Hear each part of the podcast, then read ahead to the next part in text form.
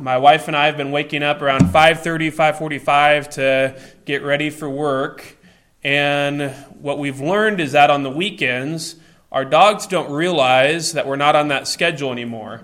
So while we don't set our alarms for 5:30, 5:45, our dogs are have their own internal alarm clock that tell them that they need to be up at that time. Now, I'd written this illustration out on like Thursday or Friday, but this last weekend, they demonstrated it once again. It was about 5:30. There was no sound, there was no alarm clock that went off, but Pepper decided that she needed to go outside and start her day. And Pepper's a dog where once she's up, everybody else in the house has to be up, whether you want to be or not. And so when Pepper decides she needs to get up, Mac, my other dog, decides he needs to be up as well. And the problem is when Mac goes outside early in the morning, he thinks he hears something. Now, there is nothing going on outside. There is no one moving, there's nothing even in the distance. But if Mac thinks he hears something, he barks and he barks and he barks. And then when Mac barks, Pepper barks as well. And so you have this shouting match between the two dogs that I'm sure is waking up the rest of the neighborhood. And my wife and I say, it looks like it's just time to be up because the dogs have gotten up. They don't like it when things don't go according to their routine. So, on that note, we have two dogs for sale. If you're interested, they're really great. They, they're well trained and uh, they're very obedient. So, see me after the service if you're interested. As we enter our text today, we talked last week about Habakkuk having questions and being confused because he cannot understand the plan of God. And we see this confusion from Habakkuk not because he doesn't believe in the attributes of God. It's not because he doesn't think that God is powerful or loving or faithful or kind. He knows those things are true about God, but yet the way God is revealing himself is not what Habakkuk would expect. We see this in our day today as well. It's not confusing to us that the world is evil. If you want proof that the world is evil, you can just watch the news. You can just talk to people in the community. You can listen to people's stories, and you will find that the world is generally evil. So Habakkuk knows that the world is evil, and that's not what I think he's confused about. Many people say that Habakkuk is wrestling with the problem of evil, and we'll talk about that. But I don't even think he's upset because the world is evil. But I would submit to you this morning that Habakkuk is confused because Israel had gotten into a routine with God, and that routine is about to change. Just like my dogs, when they get out of their routine, they get upset and they start barking. Israel was about to get out of their routine with the Lord. And what do I mean by this? If you studied the Old Testament, especially the historical books, Judges, 1st and 2nd Samuel, 1st and 2nd Kings, 1st and 2nd Chronicles, you're going to see a pattern, or a professor of mine would call them a cycle of something. And what is that? Well, you have Israel. They are God's covenant people. God is their God, and as long as they're faithful to Him, He will be their God. They will be His people. He gave them His law to obey and to follow. And as long as they are keeping the law, as long as they are following Him faithfully, God is going to protect them and help them. Now, Israel will do is they will fall into times of disobedience. They'll sin against God. That sin will bring violence, it'll bring destruction. They'll have idolatry, they'll worship other gods as well. So we see this happen over and over and over again. And when that happens, what does God do? He stops protecting them. And we see the Philistines, or we see other nations around Israel start attacking them, taking them into captivity, oppressing them. They lose a battle. They are taken. The Ark of the Covenant at one point is taken by the Philistines. And that happens until what?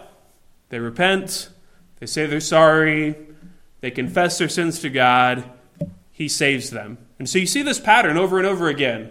They know God, they sin, they fall into captivity, God saves them, they're covenant people again. And that is going on over and over and over again until the book of Habakkuk, or at least this time period. And in this time period, Habakkuk is saying, wait a second, I see the world, I see how evil it is, but God doesn't look like He's doing anything yet. I can't see God working.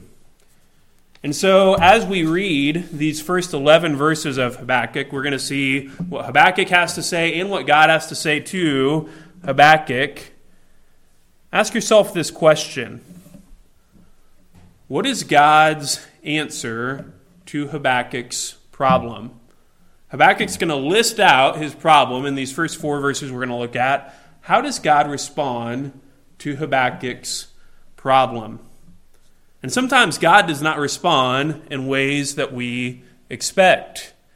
I had a professor, a non Christian secular professor from a community college that I took Speech 101 at. And he told me then that disappointment comes from unmet expectations. Oftentimes, frustration, disappointment comes when we have expectations and they're not met. And sometimes we have expectations for God, they may not be fair, and He does not meet them, or we, at least we don't think that He has met them. We have different types of suffering, and we're going to talk about this not only in the book of Habakkuk, but in later series as well. And not everyone's suffering is the same. Not everyone goes through the same thing in their life. And so, for some people, what you think may not be as severe or as devastating still could be very real and important to them, and we should never minimize suffering in someone else's life. And as we look at suffering this morning and how does God respond to suffering, we're going to ask ourselves this question Does God see my suffering? Does God see my suffering? And the answer, of course, is yes. Just because we know that the answer is yes doesn't always mean we feel like He sees our suffering it doesn't always mean we're content when He sees our suffering, and it doesn't mean that He causes our suffering to stop. We all have different suffering in life. It's not equal to one another, it may not be the same. One of the best things someone has told me when I've been going through hard times is that they don't understand completely what I'm going through, but that they're praying for me, that they're loving on me, and that has been an encouragement. God sees our suffering. He sees the dysfunction in our family. How many of you would say that you come from a dysfunctional family? I've learned that everybody at some point, one way or another, has a dysfunctional family. Some of that dysfunction may just be funny. Like some of the dysfunction in my family, I think is funny, and my wife thinks it's funny as well as I try to explain to her that. Some dysfunction is serious and it's devastating and it's harmful, and we don't want to minimize that. God sees are suffering in the workplace an unjust boss or a coworker that just really doesn't like you or makes it their mission to put you down. God sees suffering in a broken marriage or a marriage that isn't what it used to be. He sees suffering in rebellious children, children that have walked away from the faith. He sees grief, he sees depression, he sees anxiety.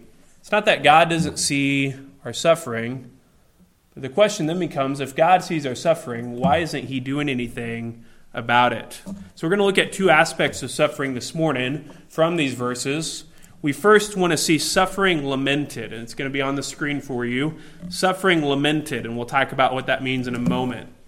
Let's look at verse 1 of Habakkuk chapter 1, and we don't want to miss this. It says, The oracle which Habakkuk the prophet saw. Now, what is an oracle? Well, it could mean a message, a prophecy, or it could be translated burden. Some of your translations might even say that the burden which Habakkuk saw. It's a message from God, but by Habakkuk using this word, there's an amount of heaviness to it. It's burdensome, it's weighing him down. Now, ask yourself this question, and we're not going to necessarily answer it right now. What is the oracle that Habakkuk saw? And if you read the minor prophets, or if you read just the prophetic books in general, if verse 1 says this is the message or this is the oracle, you would expect the rest of the verses to tell you what that message is. But as we look at verses 2 through 4, we don't see the message from God yet. We don't see God speaking. We see Habakkuk speaking as well. And this is what I think is confusing to some people about the book of Habakkuk. Most prophetic books, when it says this is the message, that God gave to Habakkuk, you would expect God to speak, right? But God isn't the one speaking in verses 2 through 4. This is Habakkuk speaking. And so, what makes Habakkuk such a compelling book for us to study is that it doesn't just tell us the message from God. I would say that all of us who have been in church, all of us who read the Bible, can pretty well sum up what it is that God has said to us, what it is that God wants us to do. We know what the gospel is, we know how God wants us to live. But what's interesting about Habakkuk is he doesn't just tell us what God has told us to do, but he shows us his response to the message of the Lord. And honestly, Habakkuk struggles with what God has to say. So look with me at verse 2. We're going to see Habakkuk lamenting his suffering here in chapter 1. He says, O Lord, how long shall I cry for help, and you will not hear? He starts with the word, O Lord. It's the Hebrew word Yahweh. If you think about that word, it goes back to the book of Exodus. It's God's covenant keeping nature. What happened in Exodus where God calls himself Yahweh or I am? Well, he speaks to Moses. God's people have been in slavery. He saves them from slavery through all these plagues that happen. He parts the Red Sea and he delivers them to the promised land. So when a Hebrew, when a Jew would read that verse, they would immediately think back to God's work in the Exodus. And remember, Christ hasn't come at this point, he's not died on the cross. So for Jewish people, this was the ultimate picture of salvation in their minds. So we don't want to make too much of this, but I just want to say, even as Habakkuk uses the name Yahweh, he already has this picture of God that is faithful, that saves, that loves us, that protects us. But notice what he says. He says, How long shall I cry for help and you will not hear? Habakkuk is asking God for help. He says, I know you hear me. I know that I'm asking you for help. But yet, it's like God is not listening. The beginning of Habakkuk starts out like a psalm of lament, and that's our first point suffering lamented. What does it mean to lament something? What means to have grief? It means to be discouraged. It means to express emotion or even frustration. He's engaging in laments over the message or even the lack of message from the Lord. And we'll talk more about lament here in a moment. But he says, How long am I going to cry out to you for help and you will not hear? It's not that God can't hear Habakkuk, but it's like he's not listening to what Habakkuk is saying. Look at what else he says. He says, How long will I cry to you violence and you will not save?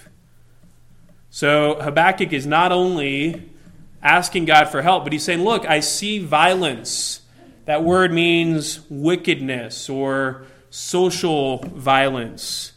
He was seeing, I think, physical violence, but he's also referring to the violence that was part of the Jewish society at this point. Now, I mentioned a little bit about the historical background of Habakkuk last week, but I want to give you a picture of what life was like for this prophet. Turn to the book of Jeremiah for a moment. We're going to look at Jeremiah chapter 26. Jeremiah was a contemporary prophet. That means they were around during the same time. And they even have similar messages if you read the book of Jeremiah. Jeremiah is a much larger book than Habakkuk. That's why he's a major prophet and Habakkuk is a minor prophet.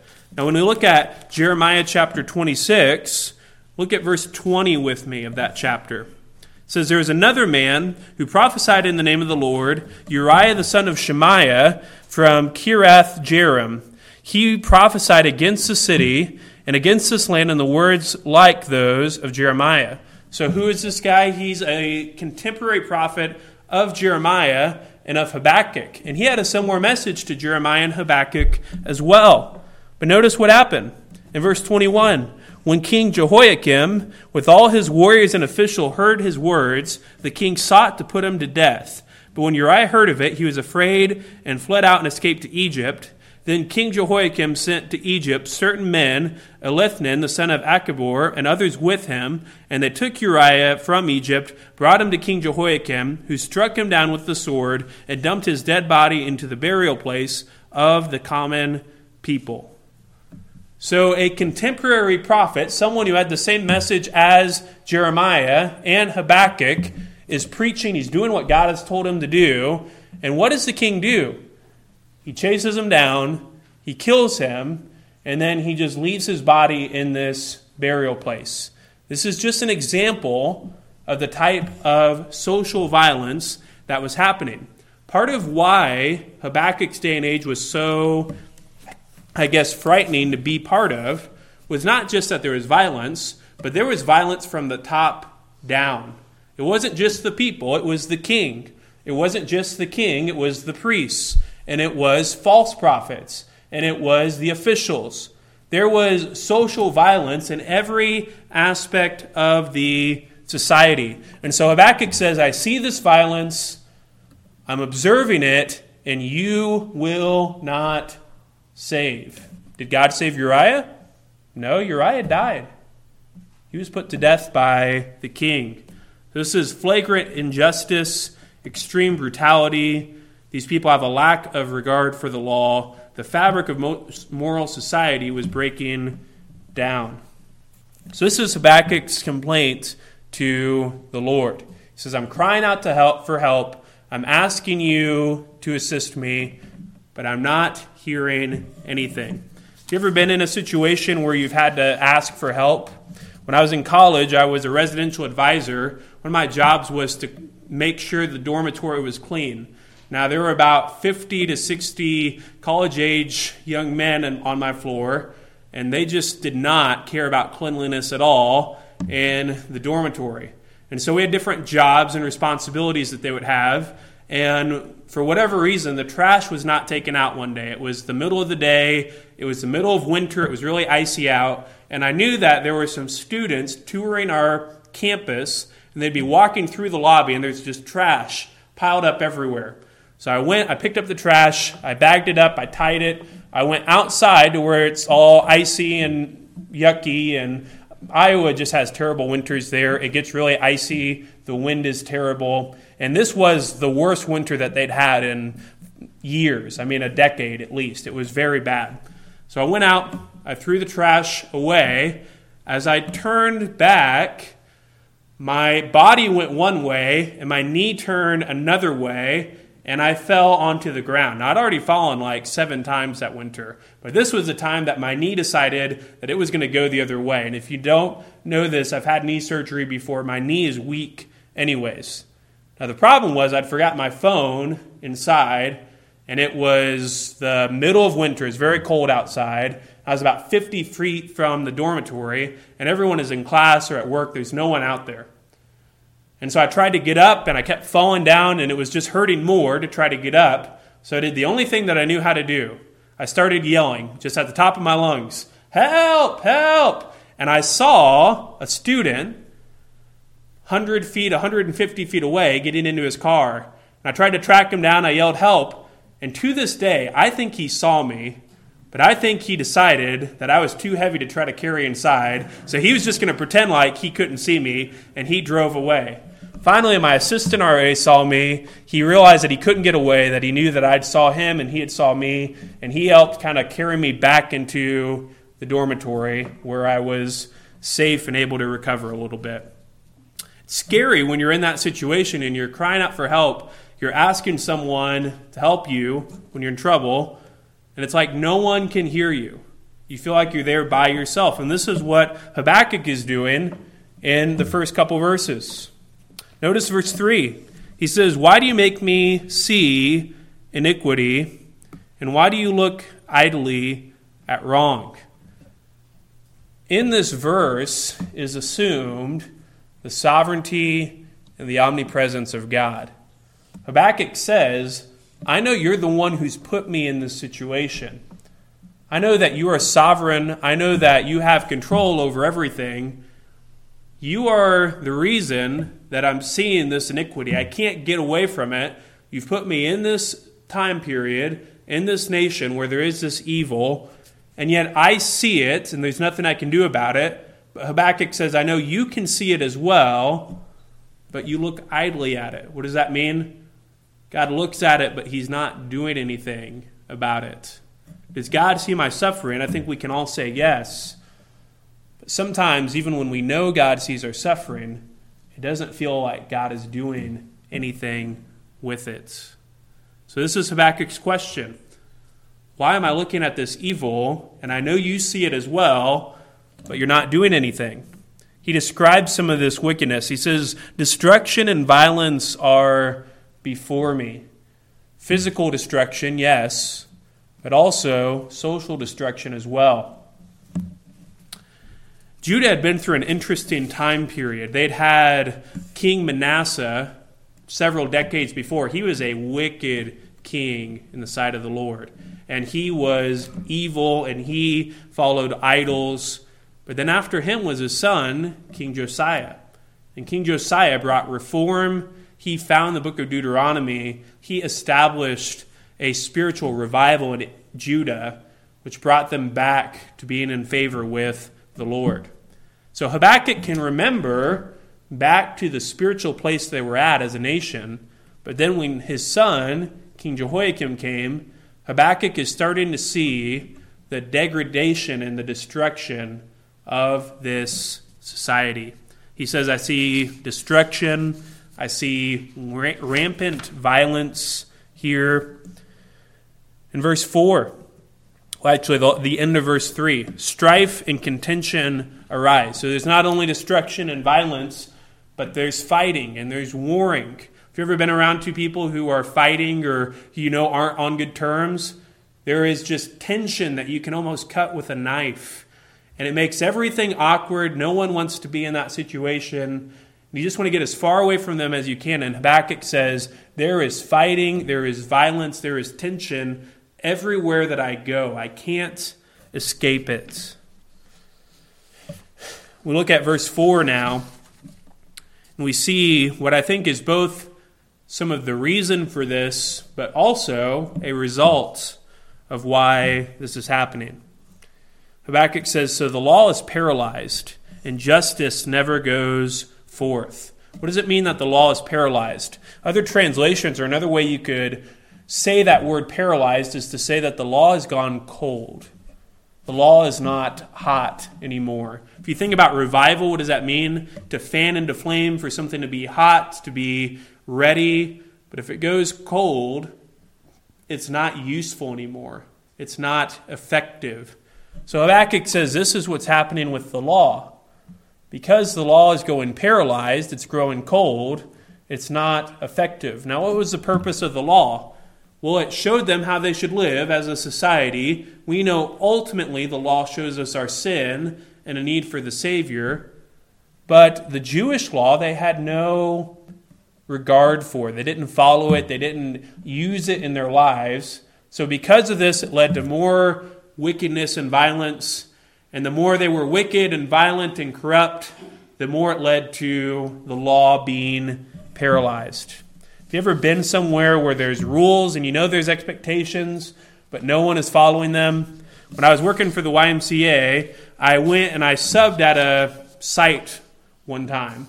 And at the after school programs they have, you have a certain amount of regulations you're supposed to follow. One of them is you do a fire drill every month. And you do this so that if there ever is a fire, the kids know where they're supposed to go. Well, for whatever reason, the site I was at had never done a fire drill all year with the kids being there, which they might have thought wasn't a big deal, except for that day, one of the vents was smoking in the room, and no one knew where they were supposed to go. It was a madhouse trying to get people out the door where they needed to go because no one had been following the rules. You realize that the rules are there for when something bad happens or to keep everyone in line. The law was growing cold and it's compounding on itself. Because they are wicked, they're not following the law. Because they're not following the law, they're becoming more wicked. So he says the law is paralyzed, justice never goes forth. Not just a social idea of justice, but also just righteousness as well, is another way you could translate this word. Now, as we look at these last two phrases, I think we see how Habakkuk is feeling in this situation. He says, For the wicked surround the righteous. Have you ever felt like that? Like you're the only one doing right, like everyone around you is doing evil? This is how Habakkuk feels. He knows there's other people that are righteous, but he feels like there's so many more wicked people everywhere around him. And he says, So justice goes forth perverted. Maybe those wicked people had a sense of justice, but their idea of justice is perverted.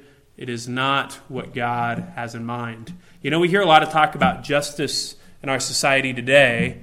We hear people say that they're fighting for justice, but if we look closer at what they're talking about, it is a perverted justice. It is not a justice based on God's word or his values, but it is a justice that is self seeking. There's many similarities to what Habakkuk says about his time period and what we can say about our time period as well. If you don't believe me, watch the news. There's so much violence and destruction, there's corruption, all these things that are happening around us. And Habakkuk expresses laments. To lament, you can literally translate it, it means to wail or to cry out, to express deep regret, grief, or sorrow. And lament is a theme throughout Scripture. You have the book of Lamentations. What does that mean? Jeremiah writes this book after Jerusalem has been destroyed, and he is wailing. He is sorrowful. He has regrets. He's crying out to God. We have prayers of lament in Scripture where we pray for our grief and sorrow, our confusions, and our questions. And let me just say this morning it is not wrong to lament to God. Now, I don't think our lament should turn into complaining, and there can sometimes be a fine line between those two, but we see examples of lament throughout Scripture. In Psalm 130, David says, Out of the depths I cry to you. In Psalm 6 3, he says, My soul cries out and is greatly troubled. In verse 12, he says, Save, O Lord, for the godly one is gone, and the faithful have vanished from among the children of man. Everyone utters lies to his neighbor. With flattering lips and a double heart, they speak. The Psalms are filled with laments.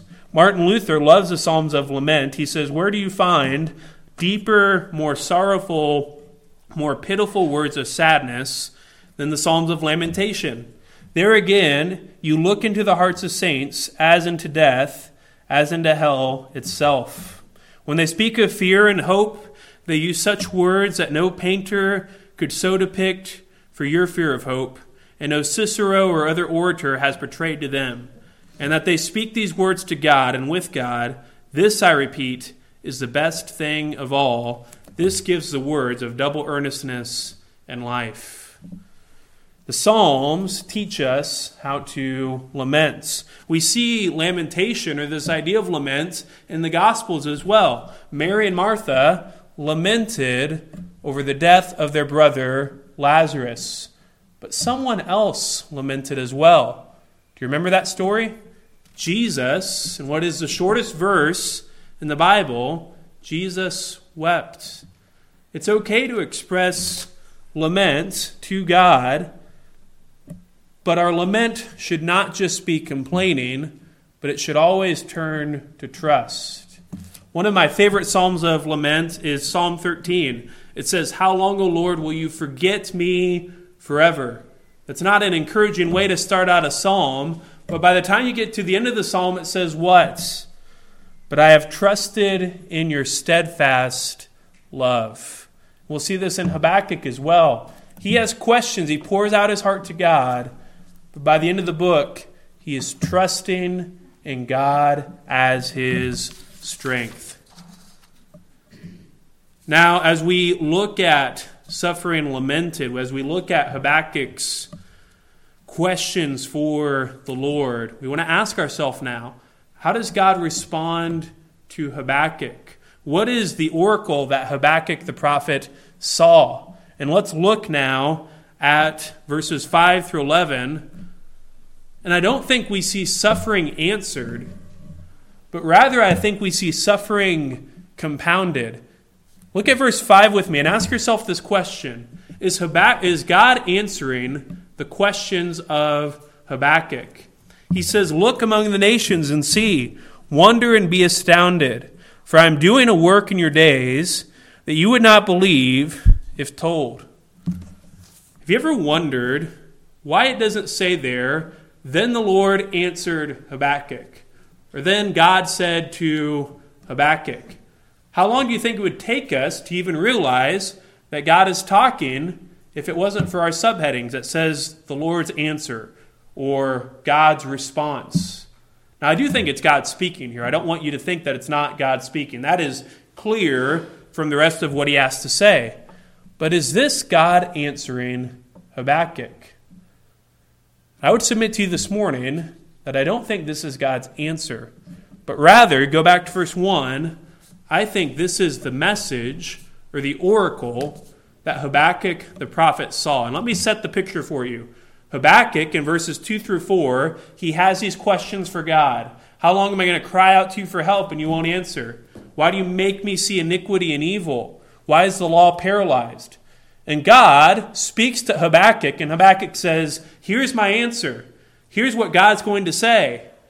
And God doesn't answer Habakkuk's question, but rather he gives him this message to give to Israel. And God says, Look at what I'm doing among the nations. It's interesting the words that God uses there. It says, Look among the nations, see, wonder, and be astounded. Those words, look and see, are the same words that Habakkuk has used earlier. And I think it shows us this that in our human, mortal flesh, we can only see so much of what's going on. We can only see things from our point of view. But God says to Habakkuk, You're not really looking, you're not really seeing, you're not really taking in the whole picture. I think we have a picture to illustrate this on our slideshow. Hopefully, we can see it okay. Now, when you first look at that picture, what do you see? I see a sycamore tree or a tree that looks like a sycamore tree. If you look closer, what else do we see? We see a gorilla staring into the eyes of a lion. I have no way to make that more clear if anyone can't see that. But hopefully, if you look at it long enough, you'll see what I'm talking about. Now, this isn't a therapy session. I'm not going to have you look at different drawings and hey, say, hey, what does this remind you of in your childhood? But it's an optical illusion. It shows us that sometimes when we look at something, we don't see the whole picture. My wife gets on me because she'll say something to me, and for some reason, I'll hear something completely different. And I'll say, Did you say da da da da da? And it's not anything like what she has just told me. And Habakkuk, as he looks at his situation, he says, I see violence, destruction, harm, wickedness, and I don't see you doing anything. Back out of the situation for a moment, look at what God says, and God says, You're not seeing the whole picture. You're not looking at what I'm actually doing in this situation. And as we read that, we think, okay, God's going to tell Habakkuk what he's going to do. He's going to save them, He's going to respond to them. And that's not what God says. That's not what God says. Look at verse 6. For behold, I'm raising up the Chaldeans, that bitter and hasty nation, who march through the breadth of the earth to seize dwellings not their own. Let me summarize what God's message is to Habakkuk before we break it down even further. Habakkuk says, I see wickedness, I see violence, social corruption in Judah. And God says, Hey, if you think that's bad, look at what I'm doing with the Babylonians. They are awful, they are wicked. They are pagan. They seek after their own selves. They're prideful. And they're coming and they're going to destroy Jerusalem. They're going to take your people into captivity. Does that encourage anyone? Does that make anyone feel better about their situation? No. And we see Habakkuk further respond to the Lord, and we'll see this in next week's sermon. And he says, I know you're good. I know that you're present. I know that you're powerful, but I have no idea why you are doing this. So I would submit to you this that Habakkuk is quoting God's message to him in verses 5 through 11, not as God's response, but rather at his frustration from the message he received from the Lord. Habakkuk says, I was already frustrated, and then God spoke to me, and I was even more frustrated because I don't understand what he's doing. God would use the nation of Babylon to judge Judah, but they were far more wicked than the Jews. And I don't want us to miss that. Some people, as they read Habakkuk, they say, well, Babylon was wicked, yes, but the Jews had it coming. No, Babylon was a wicked, vile nation, and God would eventually judge them for their sin. There is not this comparative justice going on in Habakkuk, but there is God who is at work. And as he is at work, he has one nation, Judah, who would be judged and eventually destroyed, or at least physically. There would be a remnant, yes. And then there's Babylon, who eventually would be destroyed as well. He says, I'm raising up the Chaldeans. They're also called the Babylonians. This international landscape is taking place, and Habakkuk could see it. He knew these things were happening, but he didn't know how it apply to him. What was going on historically? Well, during this time, there had been the Assyrian nation. If you've read the book of Jonah, the city of Nineveh, that was all associated with Assyria. And they were wicked, they were evil, but yet they did not last forever. If you read the book of Nahum, God brings justice to Nineveh for their sin. Jonah went to Nineveh. He said, You need to repent in 40 days.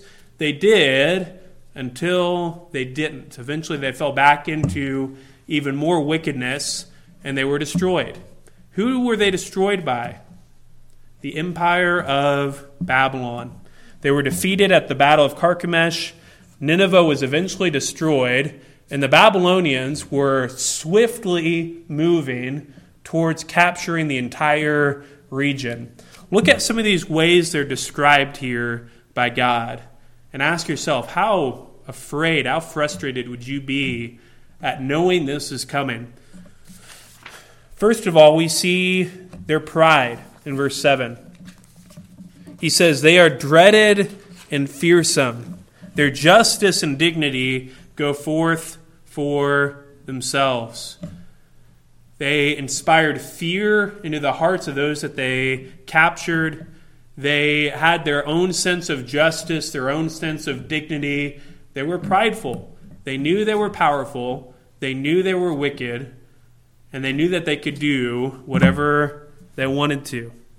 In verse 8, notice their speed. It says, Their horses are swifter than leopards, more fierce than evening wolves. Their horses march proudly on.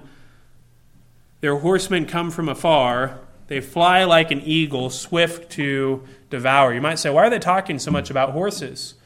Well, it wasn't just talking about their horses, but their chariots as well. And having chariots in the Old Testament was an important and strategic advantage. They could move quickly. And if you study history, and you can look this up on your own time, if you look at the rise of the Babylonian Empire, it was very quick. It happened very fast. Nebuchadnezzar, who's in Daniel, as he is leading them into battle, he made sure these soldiers were quick. They would not just rest after a battle, they'd go into the next battle as well. They were very fast. It was very quick how they took over the entire region. Habakkuk may have heard they were rising to power, but he could not see how they were coming for Judah. And God is showing him this. We see their immorality in verse 9. They come for violence, all their faces forward. They gather captives like the sand. They were God's chosen instrument for destruction on the nation of Judah. They were violent. Now, Habakkuk's saying, God, I'm frustrated because the nation of Judah is violent. Babylon was even more violent than Judah was. And they would be violent in how they took over the city as well. They were violent. It says they come with their faces forward. I think this refers to the swiftness of them as well. You could also translate that they come like the wind. And it says they gather captives like the sand. They didn't just destroy, but if you read some of the prophetic books like Daniel, they took people into captivity as well. They took Daniel and his friends. In verses 10 and 11, let's see their idolatry. It says, At kings they scoff, and at rulers they laugh. They laugh at every fortress, for they pile up earth and take it. We see a sense of pride here because they say there's no king that can stop us. All the kings, all the rulers that went up against them, they defeated. They say there's no fortress that can keep us out. Why is that? One of the things the Babylonians would do, if you had a fortress with high walls, they wouldn't just try to break down the walls, they would build a pretty much dirt ramp up the walls so they could come over and into the city. So, with that strategy, there was no city that could keep them out. And yet, we also see their idolatry. It says they sweep by like the wind and go on, guilty men whose might is their own God. These Babylonians weren't righteous people, but they were wicked, immoral people. And their idolatry was not just a statue or a false god, but their idolatry was their own strength. They had self reliance. They're confident in themselves. Remember the book of Daniel? There's so many different stories that could apply to this. But Daniel chapter 4, Nebuchadnezzar, who has this pride, he has all of this accomplishment, and yet God forces him to walk like an animal, forces him to eat the grass of the earth, humiliating him. And that is Nebuchadnezzar writing in Daniel chapter 4, telling his story about how God humbled him. And he says at the end, Now I see that there is no other God besides the God of the Jews. The Babylonians were idolatrous, but it wasn't just in physical idols, it was in their own strength as well. Like I said, I don't think this would be encouraging for Habakkuk to hear, but it would even be more frustrating. Habakkuk says, At least there's still people here that worship Yahweh. These people worship themselves. We can grow frustrated as well. We see people prospering in life who obviously don't know the Lord. We see people that are selfish, that are prideful, that depend on themselves, and yet God doesn't seem to be doing anything to them. Yet I would encourage us to go back to verse 5 to what God says to Habakkuk when he says, Look. Sometimes we see things from our perspective and we can only see so much. Habakkuk at this point doesn't see the whole picture. But God says, Look, you can't understand what's going on yet. I remember the book of Job, which is such a great addition to our thoughts on suffering. As Job has lost everything, he spends chapter after chapter in the book pouring out his grief to God, debating with his friends. And when God finally answers Job, what does he say? He doesn't give him the answer he thought he would get. He doesn't say, Hey, Job, this is why you lost everything. But rather, he says, Where were you when I made the world? Oh, that's right. You weren't born yet. You weren't here. And it reminds us of this that we can have questions for God, we can lament and cry out to God, but we should never think that we know best. We should never think that our plans are better than His. We should always trust in His plan and in His character. We see here the suffering of Habakkuk is being compounded, it's adding to his frustration. We also see that God is not bound by the expectations of man. So it's not an encouraging place necessarily to leave us. But going into next week, we'll see Habakkuk ask God further questions, and then God show Habakkuk how he should live. We leave him in a bit of a down spot at this point. But we remember that Habakkuk can express his lament and grief to the Lord and eventually trust in him. So, in conclusion, does God see our suffering? We've known the answer is yes. Does God always do what we want Him to do with our suffering? And sometimes the answer is no. So, what can we do when we feel like God isn't doing anything about our suffering? I would encourage you this morning to lament, not to complain, not to be sinfully angry, but to lament. If you have suffering, if you have questions, you can bring those to God and cry out to Him. Sometimes I think we're afraid that God isn't going to know the answer to our questions. Well, God made everything, He's much wiser than we are. He may not give us the answer, but we can lament to Him. How can we lament? First of all, we make God the focus of our prayers. How can I lament? By making God the focus of my prayers. All those Psalms of lament that I mentioned earlier, so we see Habakkuk lamenting before the Lord. They don't say that the person I'm crying out to is my family, is my wife, is my coworker, but the person we're crying out to is God. Habakkuk says, "O Lord, how long will I cry for help?" Sometimes we go to everyone with our issues, with our problems, but we never go to God. Sometimes when we're really frustrated, we can take that frustration out on other people, on other circumstances. We say, My life would be so much better if it wasn't for this person, this family member, this coworker, this church, this organization, this physical issue in my life. If I just had this, or if I didn't have this. But who's the person we're really blaming? It's God. God gave you the parents you're supposed to have. God put you in the situation that you're living in currently.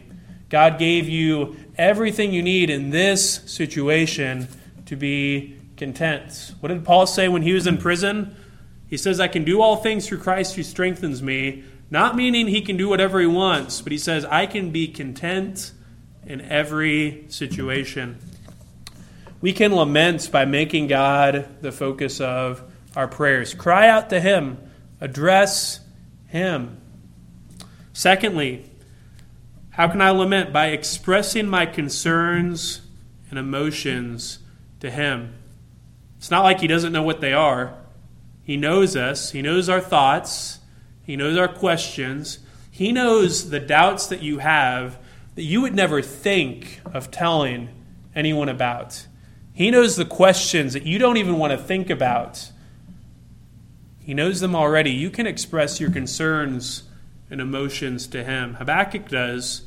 And for that, I think he is a bold and great example of how we can dress the Lord. As I said earlier, there's a fine line between expressing and complaining. we shouldn't be afraid that God can't handle our questions. Thirdly, we can ask God to intervene.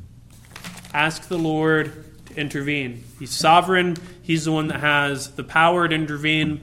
This doesn't mean that He has to. This doesn't mean that He has to do what we want Him to. It's not a genie in a bottle. We can ask the Lord to intervene. Part of Habakkuk's prayer is not only telling God what's going on, but he wants God to act. Finally, we can trust God regardless of the outcome. Whether He answers our prayer in the way we want Him to or not, sometimes we just don't know why it is God has allowed us to suffer like we have. We can trust Him. Lamenting, lamentation, should never turn into disbelief. It should always lead us to trust. We see this with Habakkuk two times. The first is in chapter 2, verse 1. After he expresses his questions to God again, he says, I will go to my watchpost. I'll station myself on the tower to look and see what he will say to me and what he will answer concerning my complaints. He says, I have these questions, but I'm going to trust God and wait for him and his answer. Then, as I mentioned last week at the end of the book, he says, God the Lord is my strength. And he trusts in the Lord regardless of the outcome.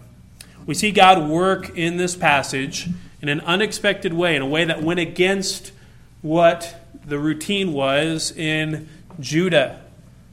But yet we also see that as we lament and we turn to the Lord, we can trust in Him. Let's pray and ask God's blessing on the rest of our service. Father God, we thank you for the book of Habakkuk. We thank you for the encouragement that we can find from it. Sometimes, Lord, even as we suffer, it is encouraging just to know that other people have suffered as well.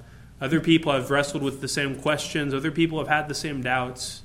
But also that other people have trusted in you and found you faithful. So help us to do that this morning, Lord. God, we know that you see our suffering.